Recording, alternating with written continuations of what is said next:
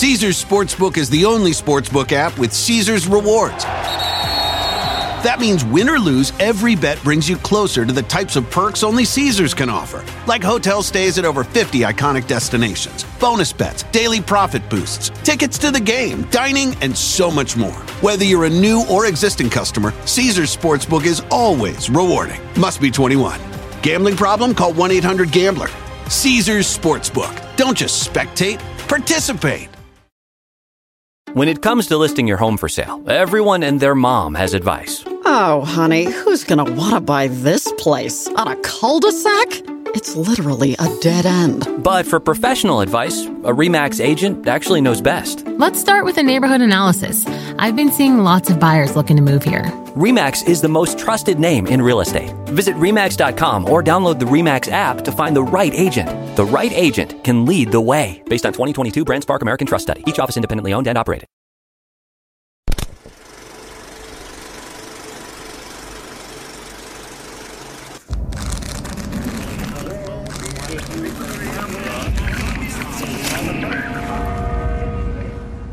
once de septiembre del año dos mil uno, el día que cayeron las Torres Gemelas. No eran todavía las nueve de la mañana del día martes, en el sur de la isla de Manhattan, cuando se oyó la primera explosión. Los asombrados transeúntes vieron una bola de fuego en la torre norte del World Trade Center y luego una columna de humo que se elevaba rápidamente. En el medio de la confusión, la forma de la hendidura en el costado del edificio, que dibujaba la silueta de un avión de frente, revelaba el origen de el estruendo. En los primeros minutos, los periodistas de televisión solo atinaban a comparar este desastre con el choque del bombardero B veintiséis contra la fachada del edificio del Empire State en la brumosa noche de mil novecientos cuarenta y siete.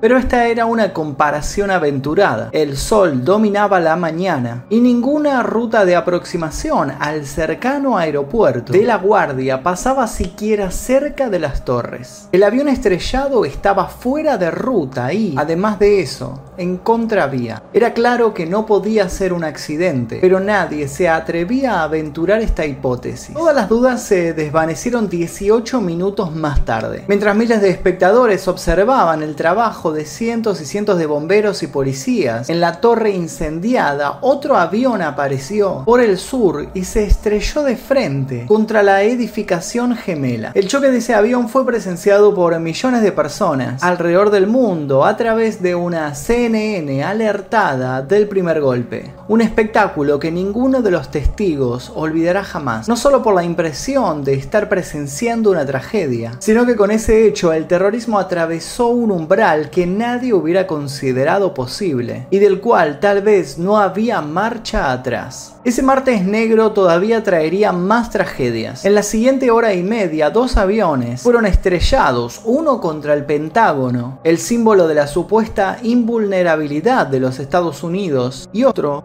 en un campo cerca de Pittsburgh, con rumbo, según alguna de las versiones, a la Casa Blanca o al Capitolio. Media hora más tarde, American Airlines y United confirmaron lo que ya muchos temían. Los aviones que se acababan de estrellar habían sido secuestrados en pleno vuelo por hombres no identificados que los dirigieron hacia sus objetivos como bombas incendiarias con alas. A las diez cero siete a eme, Nueva York se estremeció, sacudida, como si hubiera un terremoto. A esa hora, la Torre Sur, la segunda en ser atacada, colapsó sobre sí misma, incapaz de resistir el peso de los restos del avión y el calor producido por miles de litros de combustible en llamas. Diez minutos más tarde, la Torre Norte siguió el mismo camino. Una inmensa nube de polvo y cenizas cubrió todo en kilómetros a la redonda y acabó por descorazonar a millones de neoyorquinos. Las Torres Gemelas, el símbolo del capitalismo, la globalización y el poder financiero, se desvanecían como un castillo de naipes. El presidente George W. Bush se encontraba a las nueve cero cinco a eme en un colegio primario en Sarasota, Florida, leyendo una historia a algunos niños, cuando su jefe de gabinete, Andrew Card, le susurró al oído las malas noticias. Bush terminó el cuento y unos veinte minutos más tarde, con voz temblorosa,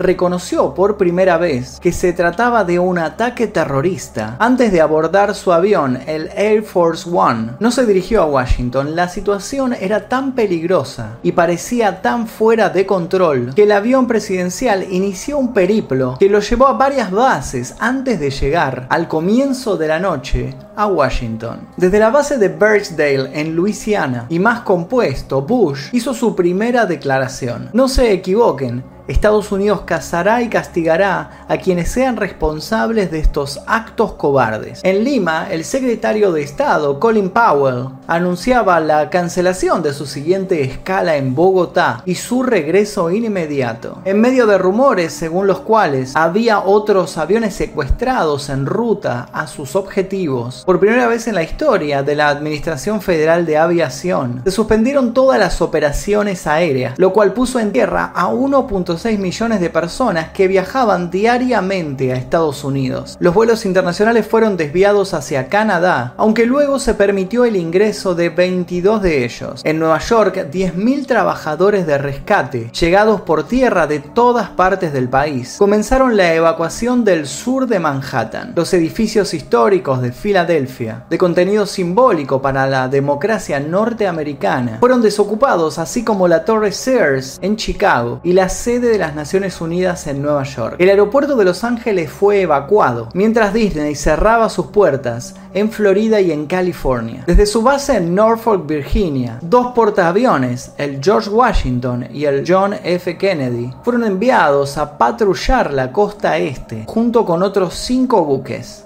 La bolsa de Nueva York, la más importante del mundo, cerró durante tres días. No lo hacía desde la Segunda Guerra Mundial. Entre tanto, el drama continuaba. El miércoles, la Torre siete del World Trade Center no resistió más y también se derrumbó. Y el edificio del One Liberty Plaza, sede del índice tecnológico Nasdaq, corrió la misma suerte. Desde temprano, fuentes oficiales informaron a la C N N que todos los indicios señalaban como principal sospechoso de ser el autor intelectual de la cadena de atentados al multimillonario saudita Osama Bin Laden, muy relacionado con el gobierno talibán de Afganistán. Pero a nivel oficial, la discreción fue la norma. Nadie quería adelantar juicios luego del atentado en Oklahoma en mil novecientos noventa y cinco, cuando las sospechas se dirigieron hacia activistas islámicos y luego los responsables resultaron ser norteamericanos. En cualquier caso, las investigaciones posteriores mostraron una operación de enorme complejidad. Para los expertos, solo podría haber sido puesta en marcha por alguien como Bin Laden. La operación estaba cuidadosamente planeada en todos sus detalles. Los cuatro aviones elegidos despegaron de aeropuertos grandes del este de Estados Unidos poco antes de las ocho de la mañana, una hora en que las terminales estaban atestadas y los controles suelen ser más permisivos. Convenientemente, ninguno de los aviones iba con su capacidad completa, lo cual los hacía más controlables, pero tenían sus tanques llenos con ocho mil quinientos galones de combustible, como correspondía a su destino, California. Los jets salieron con diferencia de minutos. El vuelo once de American Airlines, un Boeing siete sesenta y siete con ochenta y uno pasajeros, decoló hacia Los Ángeles del aeropuerto Logan de Boston a las siete cincuenta y nueve de la mañana y se estrelló contra la Torre Norte a las ocho cuarenta y cinco. A las ocho catorce salió con cincuenta y seis pasajeros el United Airlines ciento setenta y cinco, también Boeing siete sesenta y siete, de otro terminal en ese aeropuerto y llegó a su destino fatal dieciocho minutos después del primero. A las ocho veintiuno despegó con cincuenta y ocho pasajeros el vuelo setenta y siete de American, un Boeing siete cincuenta y siete, desde el aeropuerto Dulles International que sirve a Washington, y a las nueve treinta se lanzó sobre el Pentágono. A las ocho cuarenta y tres salió del aeropuerto de Newark frente a Manhattan el vuelo noventa y tres de United con destino a San Francisco con treinta y ocho pasajeros. Este último no llegó a ninguna parte. Se estrelló cerca de Pittsburgh en la única parte de la operación que no alcanzó su objetivo. Lo que sucedió dentro de estos aviones tal vez no se sepa nunca con certeza, pero algunas llamadas telefónicas hechas por los pasajeros revelan algunos detalles de un drama de dolor y heroísmo impresionantes. Peter Hanson, un pasajero del vuelo ciento setenta y cinco de United, telefoneó a su esposa y le dijo que habían apuñalado a una azafata, aparentemente para forzar a la tripulación a abrir la puerta de la cabina. El avión se está cayendo, fue lo último que dijo. Algunas versiones aseguran que los pasajeros del vuelo setenta y siete recibieron órdenes para llamar a sus familiares para decirles que pronto iban a morir. Barbara Olson, una comentarista política de la C N N, llamó a su esposo para contarle que el avión estaba secuestrado. Tienen cuchillos y han agrupado a los pilotos y a los pasajeros en la parte trasera. Sus últimas palabras fueron: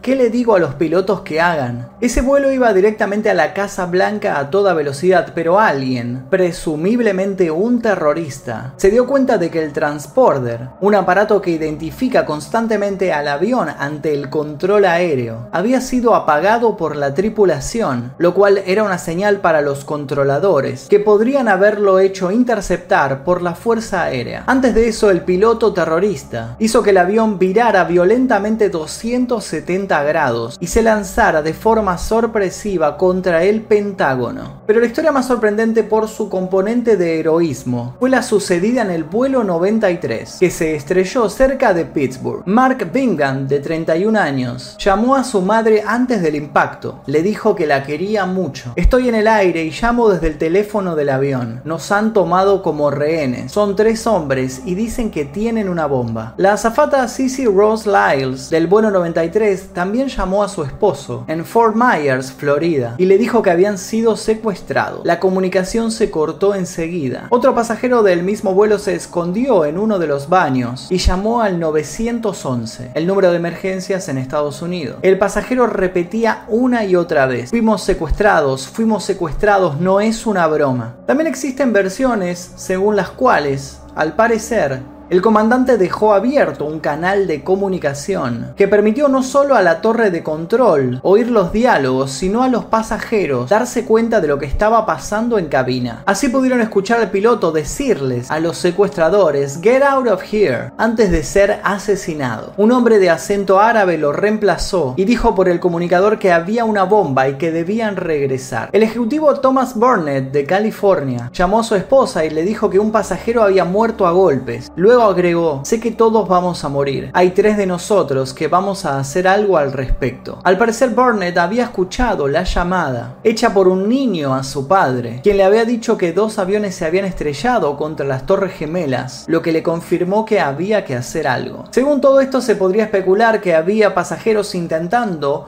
tomar el control del avión, pero en este forcejeo contra los secuestradores, el avión se estrelló contra el suelo. Esta información fue confirmada por un agente de contrainteligencia. En tierra, el drama no era menos terrible. Otra historia trágica es la de Ronnie Clifford, un irlandés que se encontraba en una de las Torres Gemelas. Este hombre logró escapar de los escombros luego de que la torre se viniera abajo. Cuando llamó a sus familiares para comunicarles que se encontraba a salvo, recibieron noticia de que su hermana y su sobrina se encontraban a bordo del Boeing siete sesenta y siete que se acababa de estrellar contra el edificio en el cual él se encontraba. Las historias de los sobrevivientes de las Torres Gemelas son igualmente sobrecogedoras, como la que contó Norma Hessick, jefe del Concilio Metropolitano de Transporte, a The New York Times. Hessick había estado en el atentado de mil novecientos noventa y tres contra el World Trade Center y había vivido el caos de la evacuación. Todo estaba más ordenado mientras bajábamos las escaleras, pero el orden se perdió al llegar a tierra. Los bomberos nos decían no mire afuera, pero lo hicimos. Había una cabeza, un cuerpo completo pero destrozado, dos zapatos con pies adentro. Vi cabezas, torsos, vi manos. Entonces sentí pánico. O también la historia de Cart Carrington, quien contó: vi gente saltando del edificio. Una señora con un vestido verde saltó y un hombre en jeans también. Cuando los vi cayendo hasta aplastarse en el suelo, no pude resistir más y corrí. Esto me salvó la vida porque poco tiempo más tarde el segundo edificio colapsó. Además de todo esto, aquel aciago día tuvo varias consecuencias. Dio pie al inicio en la guerra en Afganistán, cuando fuerzas de la OTAN y la Alianza del Norte, con apoyo de las Naciones Unidas, invadieron el país menos de un un mes después de los atentados ante la negativa del régimen talibán de entregar a Osama Bin Laden, cerebro de los ataques y supuestamente refugiado allí. La adopción por parte del gobierno estadounidense y sus aliados de la política denominada guerra contra el terrorismo también cristalizó en la guerra en Irak. El país fue ocupado el veinte de marzo del año dos mil tres mediante una acción militar de Estados Unidos y Gran Bretaña, esta vez sin autorización de las Naciones Unidas. Poco después de que Estados Unidos comenzara sus bombardeos sobre Afganistán, se inició también la ola de envíos postales con sobres que supuestamente tenían anthrax dentro. El anthrax es una enfermedad natural que había sido desarrollada como arma biológica. Inicialmente se dio por sentado que se trataba de un nuevo ataque de los hombres de Osama Bin Laden, sobre todo por los indicios que indicaban que varios de ellos se habían eh, interesado por los aviones fumigadores antes del once de septiembre, pero esta hipótesis dio paso a otra, según la cual podría tratarse de terroristas norteamericanos de extrema derecha que estaban tratando de pescar en río revuelto, de una u otra forma. La muerte de varias personas y la llegada de múltiples cartas con anthrax desencadenó una ola de paranoia que sigue afectando a Estados Unidos. ¿Y cómo fue que siguió todo luego de este atentado que cambió al mundo para siempre? Siguió con la guerra en Afganistán durante muchos años, con la caída de Osama Bin Laden, siendo ultimado por fuerzas especiales en una operación secreta, que finalizó diciendo que no tenían el cuerpo, porque le habían dado un entierro marítimo lanzándolo al mar desde el helicóptero, y con muchas, muchas conspiraciones. El fantasma del ataque de falsa bandera organizado por Estados Unidos, para buscar una excusa para atacar Medio Oriente y controlar el petróleo, con inconsistencias en el derrumbe de las torres, confirmaciones de posibles bombas instaladas en los edificios para facilitar su derrumbe, con las inexistentes fotos del avión caído en el Pentágono, con historias sobre que la Torre siete del World Trade Center fue el centro de mando de todo este operativo, con la historia de que el vuelo noventa y tres en realidad fue derribado por aviones caza norteamericanos, con la afirmación de que no se pueden hacer llamadas desde celulares estando a la altura en la cual estaban estos aviones, y también con la historia de que se usó un falso Bin Laden, un doble del terrorista, en todos los videos que estaban rotando en los noticieros. En fin, un sinnúmero de especulaciones y teorías. Lo más probable es que, a pesar de todo, nunca conozcamos la verdad. Y hasta aquí el video de hoy del día aquí. Espero que les haya gustado. Si les gustó, por favor activen notificaciones, suscríbanse si todavía no lo hicieron. Los invito a ver los otros videos que estuvimos subiendo en este canal. Mi nombre es Magnum Mephisto. Nos vamos a ver muy pronto. Adiós.